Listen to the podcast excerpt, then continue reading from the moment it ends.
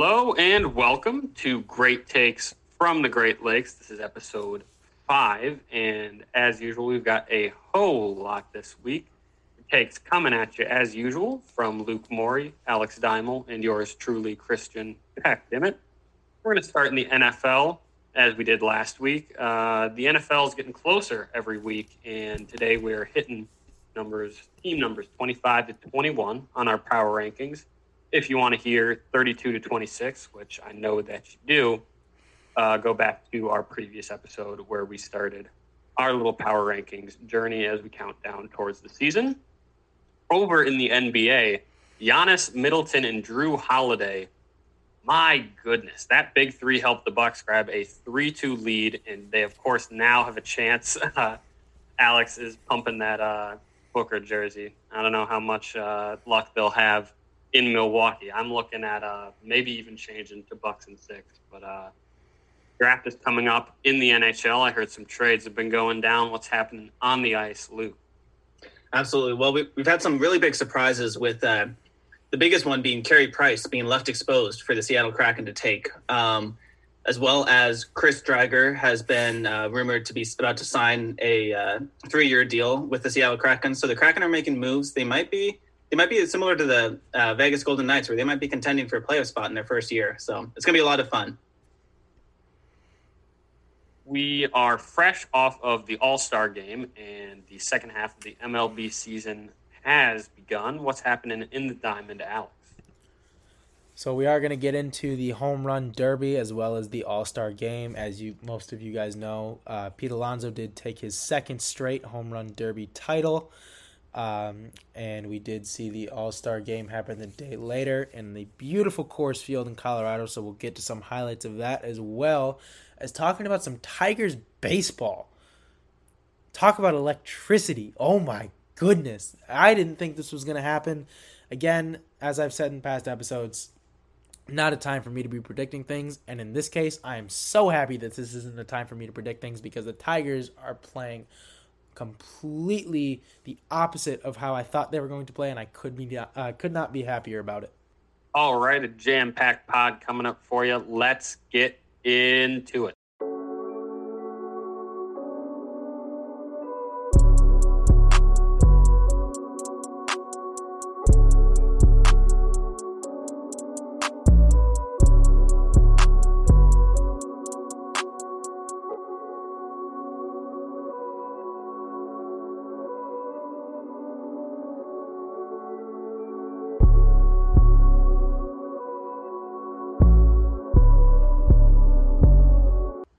Promised, we're starting off in the NFL where we are going through our NFL power rankings as promised, teams number 25 to 21. Also, if you want to uh, get a hold of our earlier rankings, they're also on our Instagram account. What's that? If you haven't followed our Instagram account, I think you should pause the uh, the pod and go do that right now. What are you doing? Username. What are you doing if you haven't followed the Instagram yet? I don't Like you're just What- scroll. what- You're scrolling through Instagram. You're scrolling through all of these just social media sites and looking at boring content. Go give the Instagram a follow.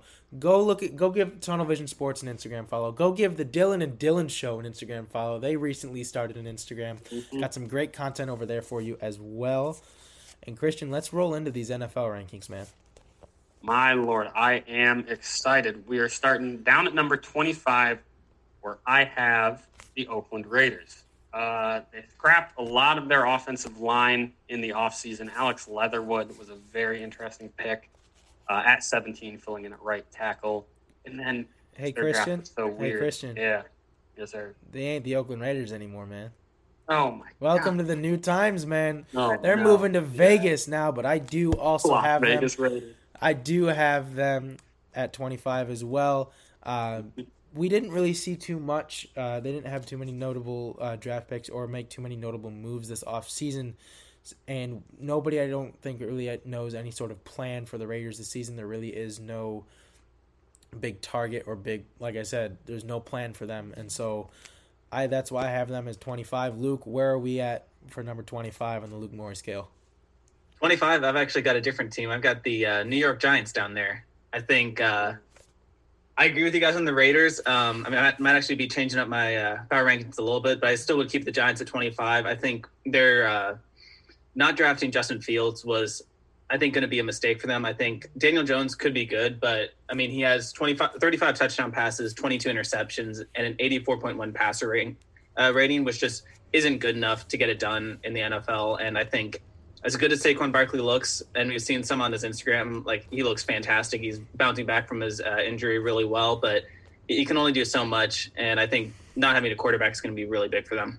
They did pick up Golladay in the offseason.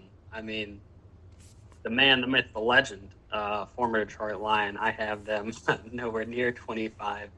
Uh, but up at 24, uh, the Steelers. I'm, I'm, a little scared to say the uh, the location now, but uh, they certainly look or certainly lost uh, some talent defensively. Um, they're still pretty strong on that side of the ball. Um, I think losing Bud Dupree was big. Uh, offensively, they're skilled players, especially with the addition of Nad, uh, Najee Harris uh, from Alabama, of course, are deadly to say the least. Uh, but I just don't trust Big Ben, and more than that, I don't trust his, his offensive line, which will be shoddy at best. Uh, so I've got them down at 24. Yeah, and rolling it at 24, I actually have the Cincinnati Bengals. Um, luckily for the Lions, uh, but unfortunately for the Bengals, I think not drafting Penei Sewell was a mistake because I think the Bengals really needed to build an offensive line around Joe Burrow and let him do what he does best. And it's kind of tough to do that when you have the best defensive lineman in the entire world coming at you every single week without a wall in front of you to protect it. So I have them at number 24. I do think um, Joe Burrow. I'm excited for him to come back after injury. Uh, I think he had an unfortunate rookie season, uh, which was obviously cut short due to a torn ACL. But um, I am looking forward to seeing him come back with or without a good offensive line. But I don't think they're going to be able to get it done as well as they'd hope. Um, and Christian, I do have to say, putting the district. You're not even mentioning Najee Harris in this one, man. I got the Steelers right above, but I'll get into that to a minute right after Luke gives us his number 24. At 24. I've got the uh, Philadelphia Eagles. I think you guys had them in last week's, but I think one biggest thing is that they've got the weakest strength of schedule in the league. I think it's going to give them a couple more wins, but still, it's going to be big on Jalen Hurts to show up in his second year. And I don't know if he's really got it, but I think he at least has the keys to the offense now. So they've had a full year with him. I like their head coach Nick Sirianni. He was really good with the Colts. Um, obviously, he doesn't have a head coaching. This is his first head coaching job, so we don't know what he's going to look like. But I think he's really creative, really smart guy. So I think he'll at least put uh, Hurts in some good positions to succeed. But they're still going to be a lower uh, tiers team. Uh, I think the Eagles were a little carryover from last week. Uh, I had them down uh, at 26. I know Alex did as well. I think you were the only one that had uh, Eagles yeah, above. I, I, had him. I had him down at 31 last week, uh, and the big thing for me was I didn't think Jalen Hurts is going to be a solid quarterback. But um, I guess we'll see at the end of the uh, we'll see at the end of the year. Oh yeah, uh, up at 23. Uh, I have the Chicago Bears. They upgraded their O line. They also traded up and grabbed Justin Fields in the draft. As a Michigan fan, um, it kind of pains me to say this, but I do think Fields uh, is the, the, player that the team needed, and I think he's uh, the Bears' quarterback of the future. They're still pretty strong defensively. I think that's obviously the strongest side uh, of the ball for their team. I just don't think their offense is ready yet to put up the big numbers this year, uh, especially with a kind of odd decision to stick with Andy Dalton, who they signed uh, to start the season, at least to start out the season. Uh, but I think this is a team for the future as much as as a Michigan and a Lions fan. It is uh, kind of hard to realize. Yeah, and I, I, will give you that. I had the Bears a little bit uh, more up in my rankings, but I will say, unfortunately for Christian and I, we had to watch Justin Fields just tear apart our Michigan Wolverines football team, and now we're going to have to watch him tear apart our Detroit Lions football team. So I was shocked that he fell that far, but um, coming in at 23, I do have the Pittsburgh Steelers. I think Big Ben's getting up there. I don't think his body. I don't know that his body's ever been in prime condition, but I think it's with him getting older. I think um, they're going to rely a lot on the run game this year, and I don't think that's going to work out in their favor, especially having a rookie running back uh, who hasn't. I don't. I don't think will have fully adapted to the NFL atmosphere. Um, and so I have them at 23. Luke, who do you got? Yeah, 23, I've got the uh, Raiders. I think a lot of what you guys have already said, they had one of the worst defenses last year, and I don't think they didn't make a ton of moves. And they also have one of the uh, most difficult schedules in the league. And I think that's going to be a big part is just, I mean, they're already in the toughest division going up against the Chiefs, you know, twice a year. And I just think it's going to be really tough for them to do really anything this year. But hopefully they get a high draft pick and then, you know, keep building. I think I have the Bengals the highest out of all of us, up at number 22. Uh, Ja'Marr Chase, of course, is a beast. Getting Joe Burrow a weapon uh, that not only he has good chemistry but experience with uh, great for the Bengals offense, especially one that was desperate for a, uh, a downfield threat, especially after Burrow went out. However, as uh, my esteemed colleagues have mentioned, passing on the generational talent of Penei Sewell at tackle will always kind of be a question mark until we can see how well this O line can protect the second year Joe Burrow. As with a couple of these teams down here, I think uh, they're starting to get a core together. It is a team for the future. It's just not going to pan out this year. And coming in at number 22, I do have the New York Giants. Um, I believe I do have them. I don't know about you, Christian, but I know I do have them higher than Luke. And because I do think people are sleeping on Danny Dimes, I think bringing Kenny Golladay, uh, especially as a Lions fan, I think that is a bit a bit more noticeable to us that he will be a key weapon out there in New York.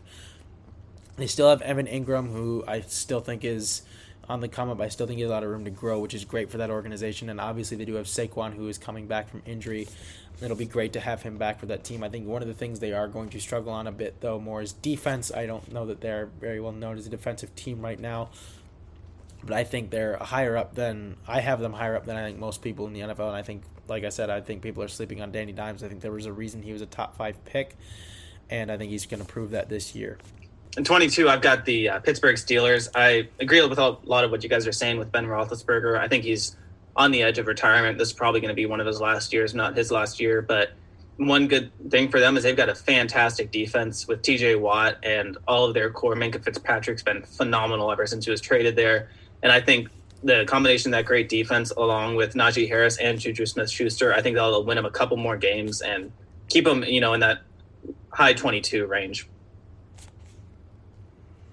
Try number two at this, rounding out uh, our power rankings for this week, the second week of Great Take from the Great Lakes Power Rankings. At 21, we have the Denver Broncos, real solid in the trenches, both sides of the ball, and a solid set of linebackers, uh, of course, hopefully led by a healthy Von Miller. Very solid set of young receivers also gives Broncos fans hope. Uh, the real question mark uh, of this team, of course, lies under center with Drew Lock. Uh, they didn't pick any quarterbacks in the draft, which could mean uh, could mean that they trust him to be their quarterback of the future. Uh, they also could have been playing for an Aaron Rodgers trade. I think that remains to be seen. Uh, but if Lock elevates his play, I fully believe in the core of this team. I think he could honestly, uh, if he plays well, get the Broncos into a top half of the league kind of team. If not, of course, if he kind of fizzles out, uh, they could be as low as even 24 or 25. All right, and coming in at 21, as Luke and I mentioned, I hate to say it, but I do have the Chicago Bears at 21. I was shocked that Justin Fields fe- fell to uh, what I believe was the 10th overall pick. Correct me if I'm wrong, but I think it was the 11th, but right around 10th there. or 11th. But you do remember who went 10th to the Chiefs in 2017. Currently, one of the greatest, if not the greatest, quarterback of this generation, uh, Patrick Mahomes. And so I think I'm he- making comparisons just yet. Come on now. I a little know. in the I'm, I'm getting my head. I'm getting ahead of myself a little bit there, but I do think this is like you said, Christian. I think this is a guy who's going to come in and truly transform the Bears' offense. I think he's going to be bring a young energy to the team. He's going to be the start of something new in Chicago. As much as I don't like to say it as a Lions fan, as I've mentioned, but I do think this is a new era of of Bears football. They've struggled a bit for the last couple years unfortunately had that double doink a couple years ago against the Philadelphia Eagles. And so I know Bears fans are jazzed up about getting Justin Fields, and I can't blame them. Absolutely, and actually, I don't have the Bears uh, this week. I think they're going to be a little bit higher than you guys are putting them right now. So, pick twenty-one. I've got the uh, Denver Broncos. I agree with a lot of what Christian was already saying. I think the biggest question mark for them is quarterback, and honestly, I think they're one of the few teams that you can honestly say is one quarterback away.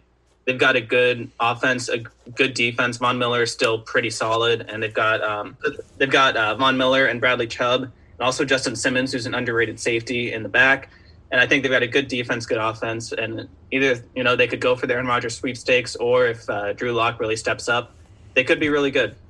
I completely agree, and um, speaking of teams of the future, we have a team currently in in the NBA that is just one win from the chip, and even just seven years ago, 2013 to 2014, they won 15 total games, which is the total number exactly of games that they have won in this postseason alone. Just got to get the predictions out of the way real quick. You guys think uh, Milwaukee's going to be able to close this one out? Absolutely not. Didn't get my Suns in four, but we're still riding with the Suns. Suns in seven. I think this is going to be a comeback, like one of the best comebacks we will have ever seen in NBA's history. You know, I'm not even going to mention, you know, the Warriors blowing a 3 1 lead because I think that's irrelevant now. Suns are going to win the next two games. Devin Booker is going to put on a show. CP3 is going to start dishing the ball out again, and we're going to see the Suns lifting the Larry O'Brien trophy at the end of this season. You say comeback like they weren't up 2 0 in this series. I don't know if it's a comeback as much as saving themselves from choking a little harder. Hey, call it what you want we're still going to see a Suns championship. And I don't even want to. I know, I know. All of our listeners are going to say, "Oh, Alex, you can't predict anything. Everything you predict goes, you know, just ends up going in the garbage can." I don't care. This is the Suns' year. This is what. No, we didn't get this far to not go anywhere. Okay, this is our time. Giannis is to have to try again next year. That's one thing a lot of people are talking about. You know, Giannis has more chances to go at it. This might be Chris Paul's last shot at it. And I think he's really, if they have a chance to do it, I don't know if I have uh, Alex's enthusiasm for the Suns pulling this out, but if they pull it out, it's going to be a lot, riding on Chris Paul because Devin Booker has been playing fantastically. He's the first player in NBA history to score 40 plus points in the finals twice in a row and lose both games, which shows you how much of a streak he's been on. He's been torching the Bucks. He's he, Jrue Holiday's a fantastic defender, but there are points where Devin Booker makes him look like a traffic cone, which is very impressive. Like you, there aren't many players that can do that. And obviously, Jrue Holiday had that big strip on him to win Game Five, but Devin Booker's been doing his his best to really push this team to the win, and I think Chris Paul's going to have to step up. Christian and I were talking uh, after Game Five, and he had probably one of the quietest 21 and 11 games we've ever seen. If you had asked me right after that game how many points Chris Paul had, I would have said about nine, something like that. Like he just he was really quiet, and he's got to have one of those games like he did against the Nuggets or against the Clippers, where he just put him out of reach. He's got to have you know go to the mid range, you know, nine straight times, get 18 points in a row. You know, he's got to score 30 to 40 because Booker's to, we know Booker's to get 35 at least every game. He's just, he's on a hot streak right now, and he's really got to get some help from Chris Paul. Uh, not a said it better myself. I think a lot of it does ride on Chris Paul. And we talked about, um, I guess not on this podcast, but uh, the three of us talked about uh, Harden having perhaps the worst 22 9 and 9 game I've ever seen in, or you know, anything like that, 20 plus, 9 plus, 9 plus in a game ever in game seven of Bucks Nets. I think Chris Paul has been quiet, not only in this game, but the previous ones as well, uh, which is difficult because the success a lot of DeAndre Ayton applies, or not applies, but rides on Chris Paul as well because he gets a lot of those dink and dunks from CP3. I think you're exactly right. I think he's kind of the key here.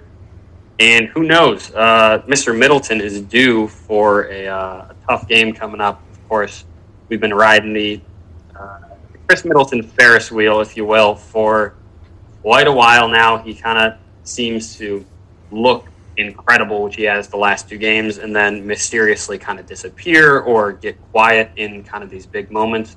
And we do, of course, have a big moment coming up, and I, I do expect Middleton to step up. I gotta, I gotta throw one of these ESPN stats at you real quick. Um, a lot of you may know this, uh, but for the less basketball versed uh, fans listening right now, what the clutch is defined as in basketball, obviously, it's kind of an adjective like, oh, he's clutch or he's got the clutch gene, whatever.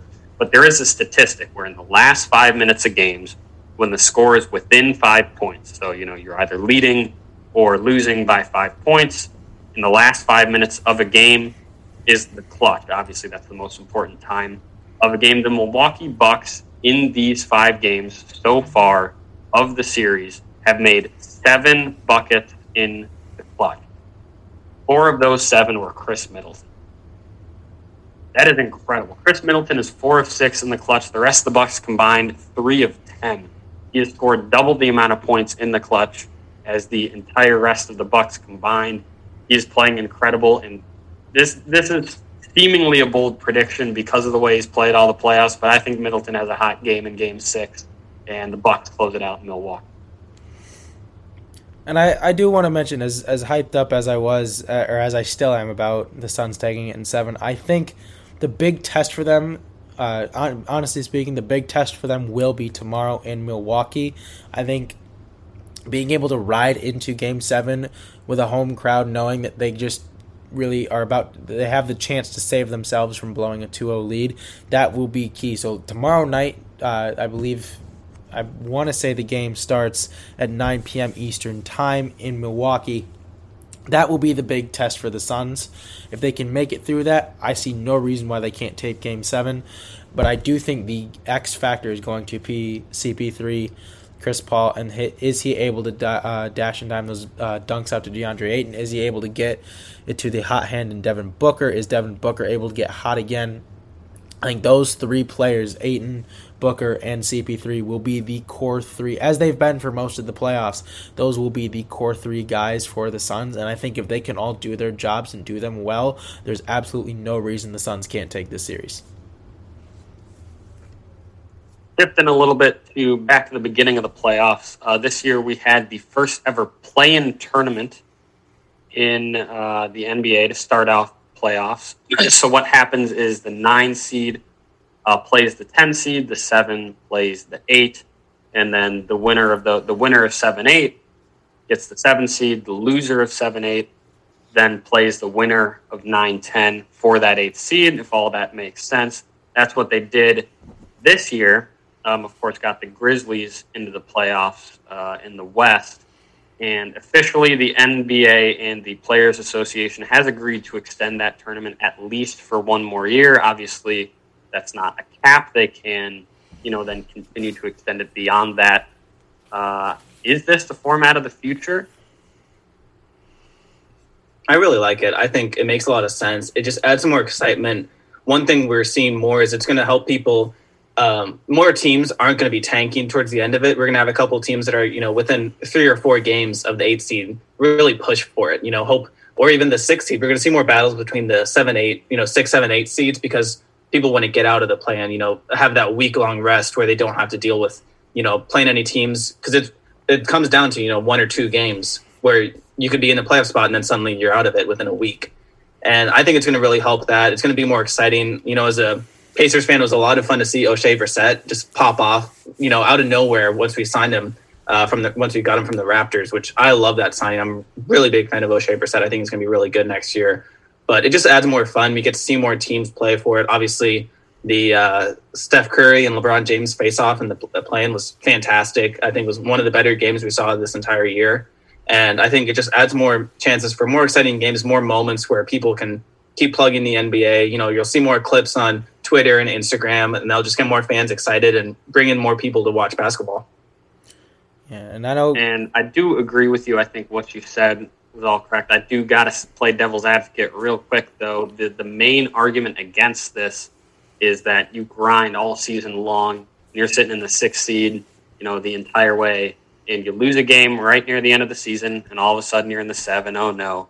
But then you lose two games, and you're out of the playoffs entirely and some you know some team that was sitting in the 10 seed that didn't prove it all season long that you know the regular season where they're supposed to be able to you know be fighting for playoff positioning and then all of a sudden in two games they can boost themselves up to the eighth seed.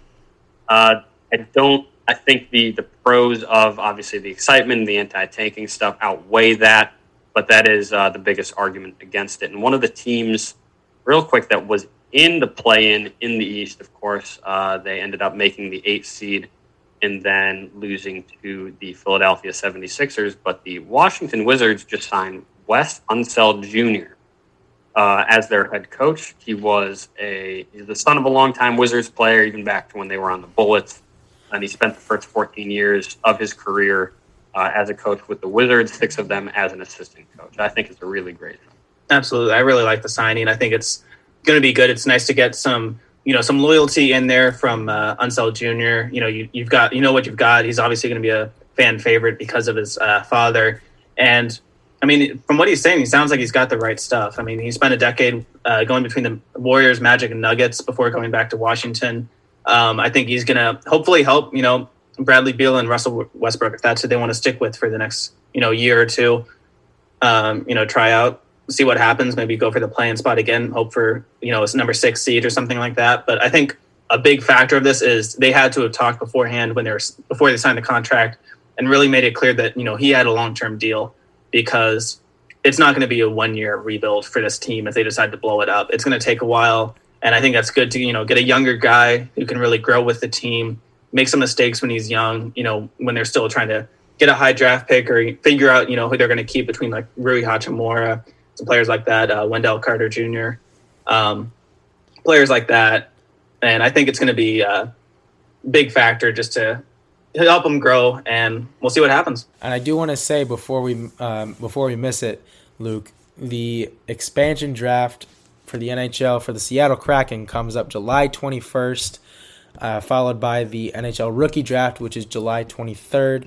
Uh, we did recently have the expansion draft list of protected and unprotected players for the Seattle Kraken was recently published. Uh, for those of you don't know, with expansion draft teams, the new NHL team being the Seattle Kraken will be allowed to take uh, pick from a list of players from other teams, and among those we have some big names, um, especially in available forwards. I do want to say.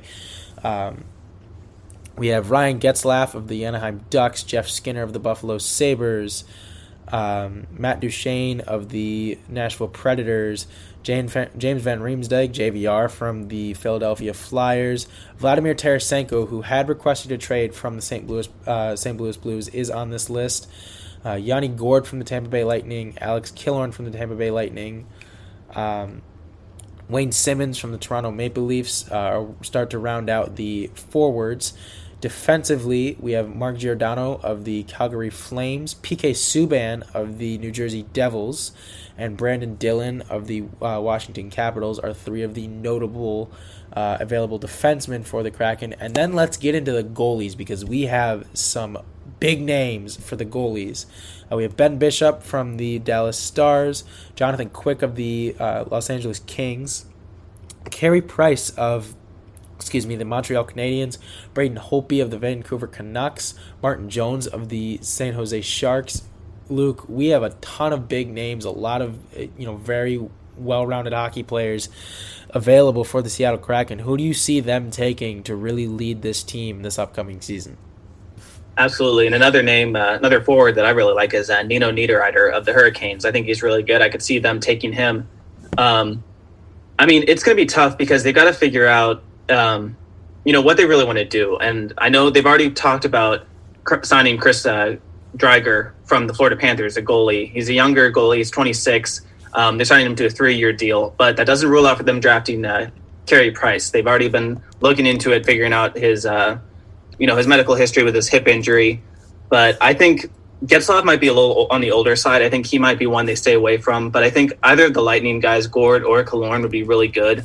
Um, I think they might take uh, Niederreiter from the Hurricanes, a younger guy who's solid. I think one thing they could take is a, almost like a uh, Marc Staal or an Eric Staal, you know, one of those older veteran defensive players, or a Corey Perry. Um, those older guys that can really help be a, a, a, vocal voice in the locker room just to help you grow. You saw that with the Golden Knights with uh, James Neal when they uh, signed him, an older guy who'd been in the Stanley Cup before, you know, knows what he, it takes to get there but they look good, honestly. Before this draft even starts, I'm really surprised by how many p- good players they could get. Obviously, they can't take everybody; they can only take one player from each team.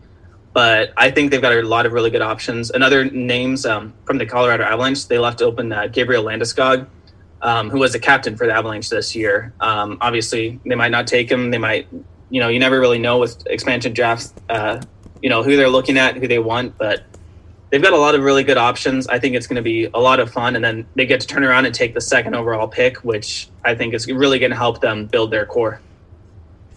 Yeah, that'll be interesting. Um, obviously, the last time we saw an expansion draft was with the Vegas Golden Knights, who were able to snag Marc Andre Fleury during that draft. Um, and obviously, following the expansion draft, we do have the NHL rookie draft. Luke, as our NHL insider analyst, who do we have as? Do you have any predictions? Any bold predictions? Any obvious ones? What do we think is going to happen? Absolutely. Well, first of all, I want to uh, quick shout out uh, Ben Bridges and myself worked on a story together uh, doing an 2021 NHL draft preview. You can find that on tvsportsmag.com. Uh, we put a lot of work into this. We're really excited, so feel free to check it out. And later on, uh, a little teaser, we are going to have a uh, way too early predictions for next year, so stay tuned on that. But I think one of the biggest things we're going to see, and I've said it last week as well, I think we're going to not see a lot of free agency moves. Obviously, the biggest name is Alex Ovechkin, but I think he's going to be a capital capital for life. I think he just loves Washington and he's not going to leave. But I think where we're really going to see it is the trade market. I think we're going to see a lot of trades. We've already seen some with Duncan Keith already being traded to the Oilers and Ryan Graves traded to uh, New Jersey Devils, as well as the Detroit Red Wings also making a move earlier on. And I think we're going to see a lot of uh, trades happen. We could see some signing trades. Obviously, those are bigger in the basketball, but I think it could happen in hockey. Um, I really think Owen Power is a top prospect. We've talked about him. I think he's going to be really solid. Um, an underrated guy, uh, University of Michigan center Kent Johnson. He's a younger guy. He's going to be at least one more year in Michigan, but I really like his game. I think he's he has a potential to be a top five uh, player in this draft. But it's going to be a lot of fun. I think one of these fun things is you just get to see a lot of new blood in the uh, in the NHL. It's just fun to see those younger guys that just have you know everything to prove and nothing to lose. They're just out there. You know they've got so much more energy, and you get to see you know as the setting of the stars from the 2000s, the Sidney Crosbys, Jonathan Toews, Steven Stamkoses. You get to see all those guys start to fade away. You get to see the new you know the new uh, sunrise and new stars.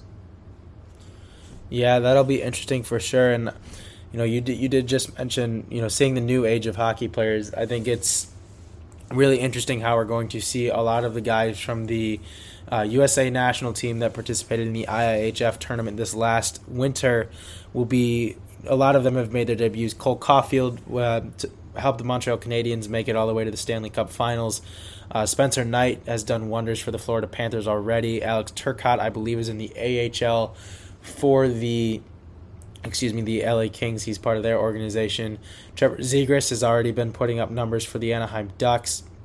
So we really are getting into a new wave of uh, NHL stars and this new young player. And the thing I like the most is they're all from the good old U.S. of A. You know, you gotta love seeing a lot of that in uh, in country talent, a lot of those a lot of that national talent, uh, because in the past years a lot of it has come from Canada and a lot of that, and we've seen so many of these international players coming in. So I do have to say it is really cool seeing a lot of these guys that you know grew up in America. We got to see them play when they were younger, and now we get to see them play as you know NHL stars, and so that'll be very interesting to see. And I do have to say, Luke are there going to be any surprises with this expansion draft? Do we do you have any players that maybe might shock a lot of people with who um, you know would you wouldn't expect them to leave their team? You wouldn't expect the Kraken to want them. What do we got?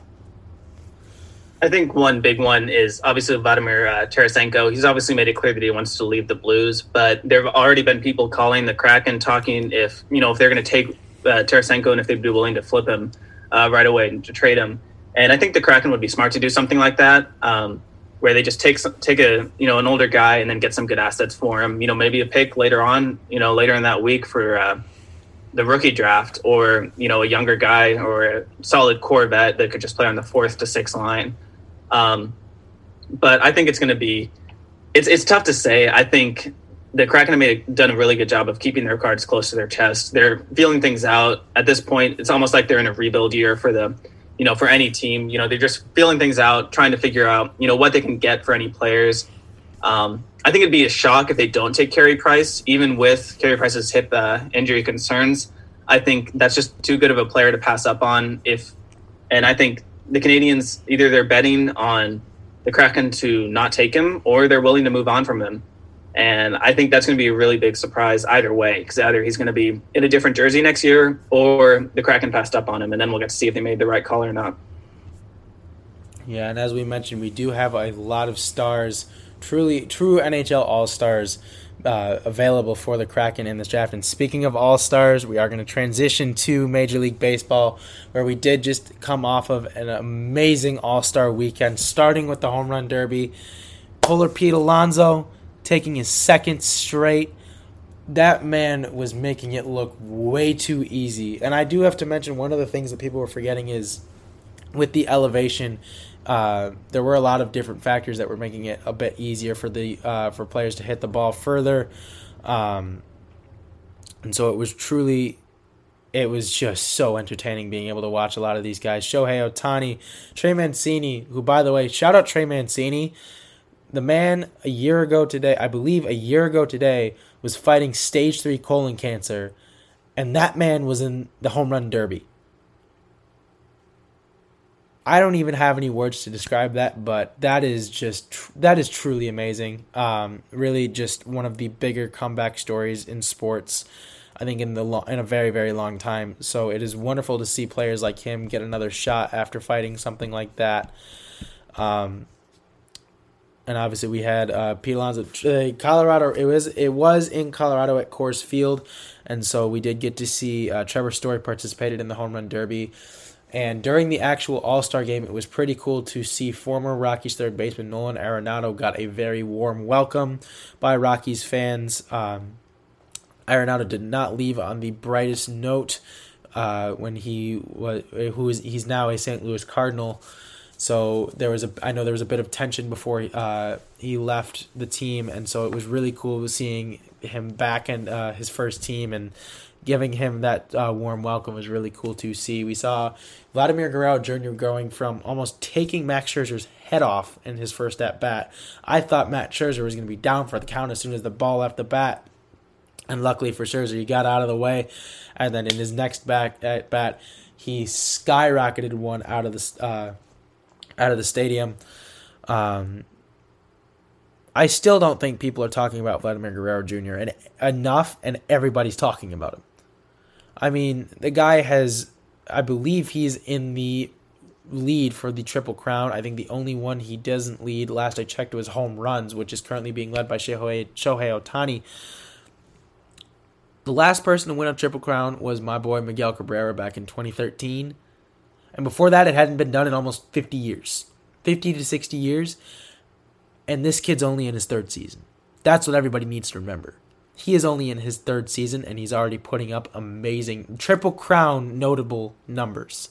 So people in my in my opinion are still even just sleeping on Vladimir Guerrero Jr. I mean, he's everywhere. He is everywhere. You see him all over Instagram. Every it's like we've talked about earlier with Fernando Tatis where every home run Vladimir Guerrero hits is a moonshot and it is all over social media.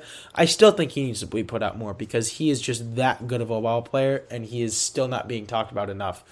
Um, I do want to give a quick little shout out because it did just finish. The Tigers just beat the Rangers 14 to nothing.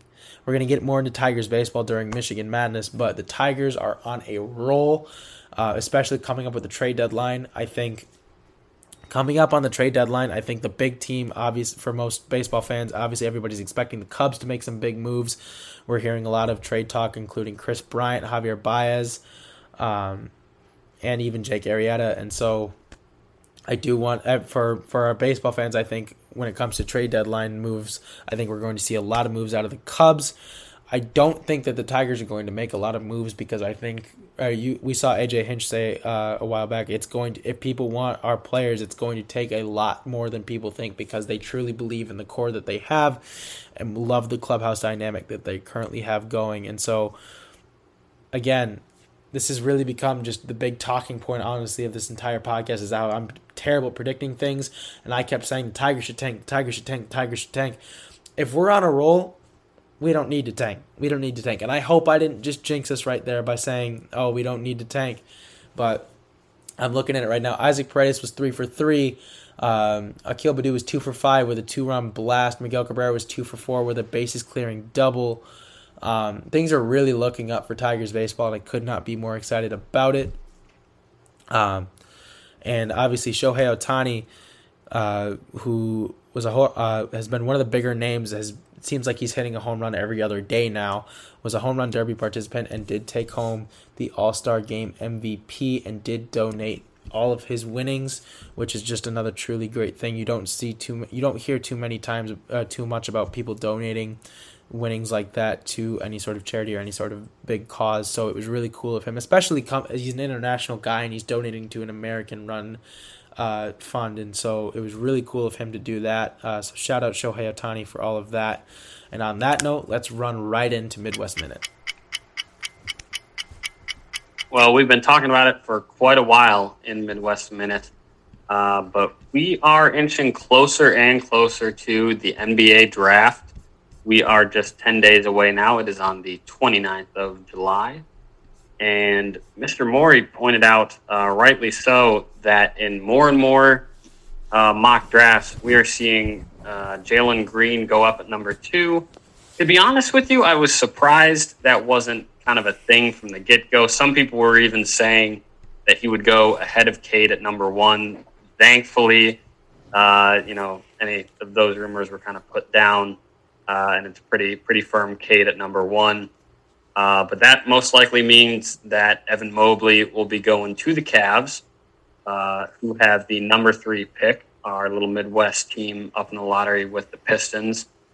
And uh, this guy is very good out of USC. He's a shifty 7 1 scorer, great defender. He won the Pac 12 Defensive Player of the Year, Freshman of the Year, and Overall Player of the Year. He is a monster. He's got a great set of handles, very athletic uh, of course, consistent shooting at 7 1 is uh, certainly an issue, uh, but he does have kind of the things in place, good balance and form to kind of build on that and be a good shooter down the line, which I think kind of every big man needs at this point. Uh, he is kind of lanky and not really a go pound it down low, score in your face type of guy. So he does kind of need, uh, in my opinion, at least a stronger or a more physical big in the front court with him. I think Jarrett Allen fits that pretty well, who's, of course, on the Cavs. Uh, right now, though, early in their careers, I guess, though, uh, floor spacing would likely be an issue. Other than that, uh, as we've talked about a whole lot, we've gone over the Pacers uh, and their likely picks in the last couple of pods, and uh, we will, of course, be getting into the Cade Brigade uh, in Michigan Absolutely, and we've already talked a little bit about the uh, NHL draft, but I'll just kind of go through the uh, their the top 15 picks uh, for the Midwest, just you know who they might be drafting, who I'm seeing they're going for. Uh, so the Columbus Blue Jackets have the fifth overall pick, and what I'm seeing mostly is Simon Edvinsson, a defenseman, or William Eklund, a winger. Um, I think they really can't go wrong. I think Edvinsson makes a lot of sense because they're planning to trade Seth Jones, who's obviously been one of their bigger names on the uh, blue line for a long time. So getting a younger guy who can step in and hopefully become that voice in the long term will be really good for them. Number six, we got the Detroit Red Wings. What I'm seeing is a new name that I haven't really seen much, but it's becoming a lot more apparent now is Mason McTavish. He's a center from Peterborough. No one really knows who the Red Wings are going to take. They've done a really good job of keeping their cards close to their chest. They're not really making anything clear. They're going to, you know, see what happens, see if they get a good trade offer, maybe trade down, maybe trade up. Um, they also really like uh, Luke Hughes, who's obviously the brother of Jack Hughes on the uh, New Jersey Devils. And the Devils are planning, from what I'm hearing, are taking him, him at number four. But if he falls to the Red Wings, I think they're really going to take him. And then at uh, number 12, you got the Chicago Blackhawks. Who I'm seeing is uh, Jesper Wallstedt, who I really like. I've talked about him a couple times on this podcast.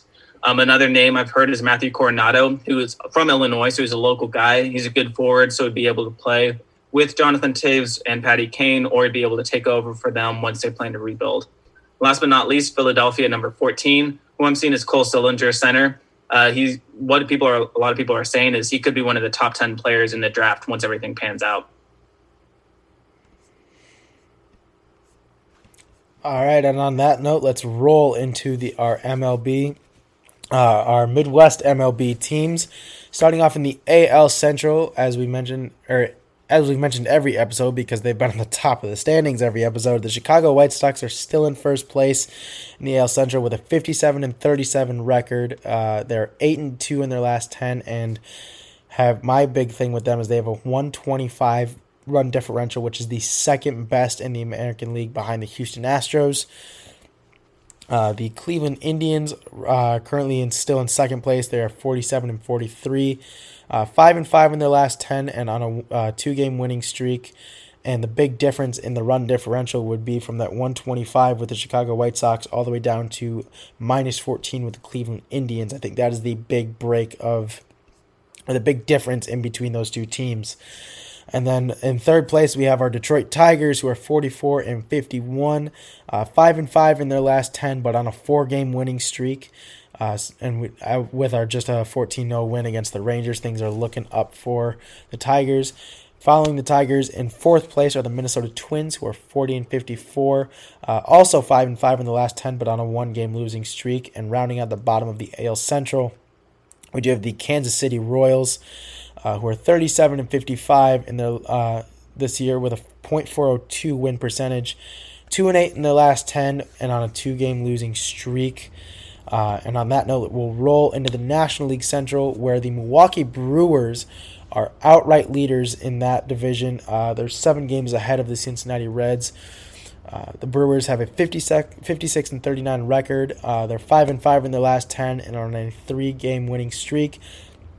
Uh, and they're followed by, like I said, the Cincinnati Reds, who are 48 and 45, uh, five and five in the last 10, but on a three-game losing streak. And again, with the run differential, the Milwaukee Brewers have a plus 62 run differential, and the second place Cincinnati Reds have a minus eight run differential. So then there's another example of run differential really being the big statistic and big difference between those two teams. And following the Cincinnati Reds, we have a tie for third place between the Chicago Cubs and their rivals St. Uh, Louis Cardinals. Both teams are 46 and 47. Uh, uh, the Cubs, however, are four and six in their last ten, while the Cardinals are five and five. The Cubs are on a one-game losing streak, while the Cardinals are on a two-game winning streak. And then rounding out the bottom of the NL Central are the Pittsburgh Pirates, who are 36 and 57. Uh, however, they are six and four in their last ten and on a one-game losing streak. And on that note, let's roll right into Michigan Madness.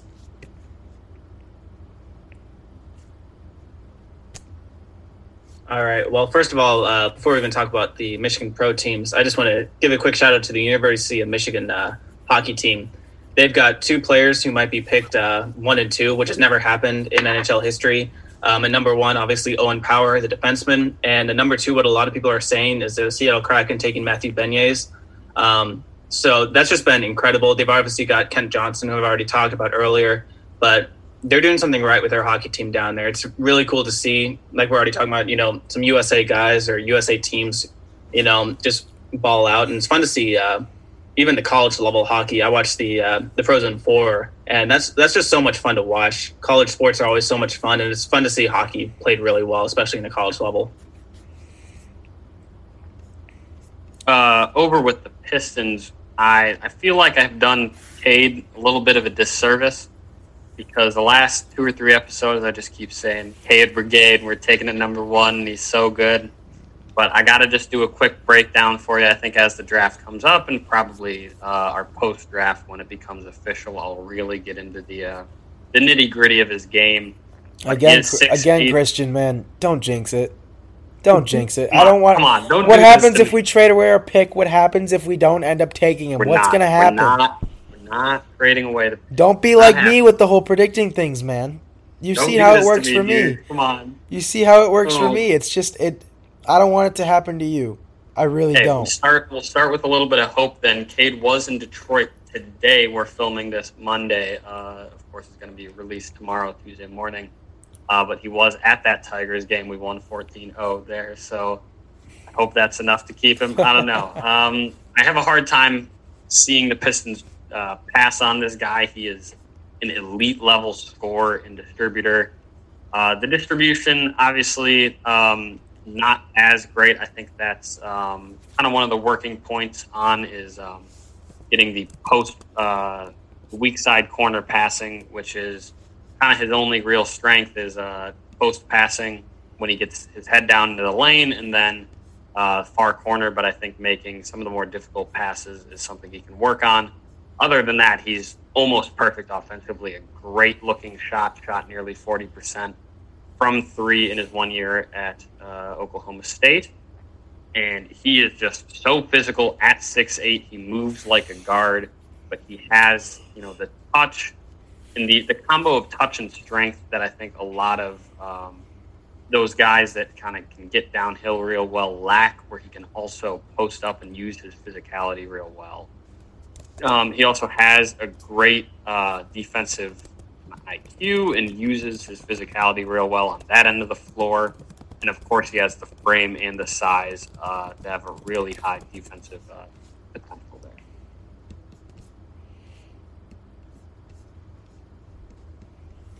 Absolutely, and uh, some more draft talk. Uh, Red Wings sadly don't have the number one overall pick, but they still are in the uh, top ten. They got pick number six. I already talked about Mason McTavish. I really like him. Uh, he's really good on the faceoff, and he likes being the screen man for shots. He really gets to the front of the net. He'll get those dirty goals, which is what you always need. You need somebody that'll get in there and scrap and just you know be the screener for the goaltender, make sure that defenseman can get pucks on nets, and just make sure if there are any rebounds, he'll take care of it. But uh, Alex, I wanted to talk to you about the uh, protected list. Came out yesterday, Sunday. Um, what do you think about that draft, for, uh, the exposed list for the Red Wings? So we have a lot of, at least for Red Wings fans, a lot of notable names on this list. Uh, this is a bit of a the list is a bit bigger, at least in compared to other teams, especially considering the Red Wings do have so many unrestricted free agents this uh, off season. Uh, a couple of those big names being Luke Glendening, who I personally think that the Red Wings really should re-sign. I think the Red Wings do need to keep a an face-off really just a face-off general on that team, someone who can really, like you've talked about, get down and dirty and fight and get really gritty and fight the, for the puck. I think he's been that guy for the Red Wings, and I think he can continue to be if they choose to re-sign him. Uh, Marc Staal is also an, uh, an, unrestricted free agent who's also up for grabs. Jonathan Bernier, one of our goalies, is also up for grabs as well. And so I did see a very funny uh, picture the other day where it was a picture of Ron Francis, who used to play for the Hartford, uh, the rest in peace, the Hartford Wales hockey team.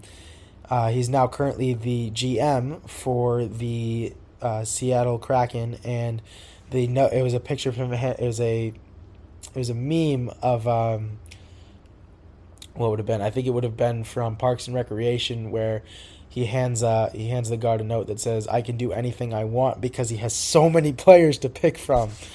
And so I do think it would be sad to see some of these guys go. Like I know Vladimir uh, Vladislav Namestnikov is on this list, uh, Evgeny Svechnikov is also on this list. But the interesting thing is that a lot of these guys, as Luke you pointed out, uh, are unrestricted free agents. Uh, the few that would be cap hits are defensive uh, defenseman Troy Stecher, excuse me, uh, goalie Kaden Fulcher, right wing Riley Barber uh, and center Franz Nielsen, uh, Frans Nielsen, as well as defenseman Danny DeKeyser, who is out with injury for most of the season. And so I do think we're probably going to see the Kraken stray away from those guys that'll be big cap hits. I think if we see guys that are cap hits, they're going to be uh, higher level players. But there is a big list of free agents on this uh, in this uh, exposed list, and so I do think that there's a possibility we could see any of these guys go. A lot of them, especially being centers, um, and so we I'm I'm nervous to see who they take. Like I said, I kind of hope they don't take Glendening because I do think the Red Wings should re-sign him, but we'll see. That's the beauty of the expansion draft is it's really almost it's almost impossible to predict. That's true. Another one I could really see them taking, and it kind of depends on who they take for throughout throughout the rest of the draft is uh, Marc Staal as a defenseman. I think he'd be a really good uh, veteran voice for them in the locker room, just helping people know what they need to bring, um, a good tone center, uh, just helping people bring that energy. And, you know, he's done it for a really long time. He has two brothers that are also in the league. Um, so he really knows what it takes. He'd be able to really sit down people to help him mentor and grow them. Even if he doesn't contribute a lot, you really need that good voice that'll set a tone in the locker room but a lot of it could depend on who they take before that, and we'll see. But it's going to be an absolute blast. Yeah, exactly. And I don't want to say, speaking of locker room dynamics, I can only imagine that the locker room dynamic at Comerica Park with the Detroit Tigers is just as electric it has been as almost as it has been since our uh, World Series days with Miguel Cabrera and Prince Fielder. Um, for those of you who didn't see, Miguel Cabrera had a walk-off bloop fly a couple nights ago to win the game against uh, the Minnesota Twins. And if you looked up in the suites, uh, former Tiger reliever who's now retired, his name is Phil Coke, was just going nuts in that suite, getting the entire crowd hyped up and ready for the game. Um, and that was the kind of energy I think we everybody's been waiting to see at Comerica Park, and all of these Tigers fans are so happy to have. Um, obviously, as we've mentioned a couple times now, the Detroit they they just beat the Rangers fourteen to nothing, and Kyle Gibson has been one of the better and un, unnoticed pitchers this season. Um, until he started facing the Tigers, I guess, because they beat him and they've beaten him in Arlington. And now they're beating him in Detroit, which I love to see. Um, Jonathan Schoop is currently now on a nine-game hitting streak, and Robbie Grossman is on now an 18-game on base streak. So some great bats along with some great pitching as well. Obviously with a combined shutout with Casey Mize getting the start today, and uh, along with that, we did just sign Ty Madden, who was the 32 overall pick uh, which I think has been a great signing. I think it'll take time for us to see if we're going to sign Jackson Jobe as he was a higher pick, and normally those negotiations take a while longer. But it's great to see Ty Madden officially joining the Tigers organization, and having him for a while will be great to add to that pitching. Um, really, just pitching an amazing young core that we've had. We've taken so many pitchers in these past drafts, be it Casey Mize, be it Matt Manning, and now with Jobe and Madden. I think things are really starting to look up. Like I said, with my with my record of predicting things, as we've said so many times, I hope I don't jinx it with the Tigers because they are really just doing amazing right now. I do think there's a chance we could see them pull over the 500 mark before the season ends, which would be great. I think that leaves them on a great um, it leaves them on a great note for next season, and I think hopefully that momentum will continue to ride. I think obviously we have a lot of time before the end of the season, but it's at least it's at least great to see some winning uh, baseball right now. And as we mentioned, they are in third place in the AL Central with a 44 and 51. Um, 44 and 51 record. They are 13 and a half games back from first place, so I think it'll be tough to make it to that top place in the AL Central. I think the White Sox have just about gotten that locked up. But again, it is great to see some winning Tigers baseball, especially with how young our locker room is, and I could not be more for it. Um, guys, any thoughts on Tigers baseball? I mean, they're energetic, they're fun to watch.